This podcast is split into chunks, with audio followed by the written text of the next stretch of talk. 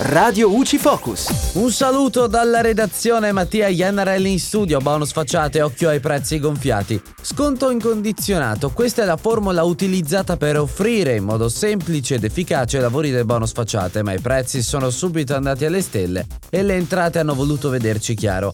Per mettere un freno a questa nuova pratica ci aveva approvato la circolare numero 2 del 2020 dell'Agenzia delle Entrate, che afferma che l'amministrazione condominiale ha il compito di verificare la congruità tra le spese sostenute e gli interventi eseguiti. Per questo motivo l'articolo 9 del TWIR richiama il valore normale, che fa riferimento alle tariffe del soggetto che fornisce il servizio ai listini della Camera di Commercio. Quindi se i costi raddoppiano o triplicano il prezzo normale, la possibilità di cadere in un controllo fiscale resta molto elevata. La sovraffatturazione è un vero e proprio reato, infatti la revoca del bonus in capo ai condomini è il minimo che possa capitare. La connivenza e la malafede nella scelta dell'impresa e nell'accettazione del preventivo, soprattutto da parte dell'amministratore, sono due elementi che possono interessare molto le procure che metteranno il tutto sotto lente di ingrandimento. E dalla redazione è tutto, al prossimo aggiornamento.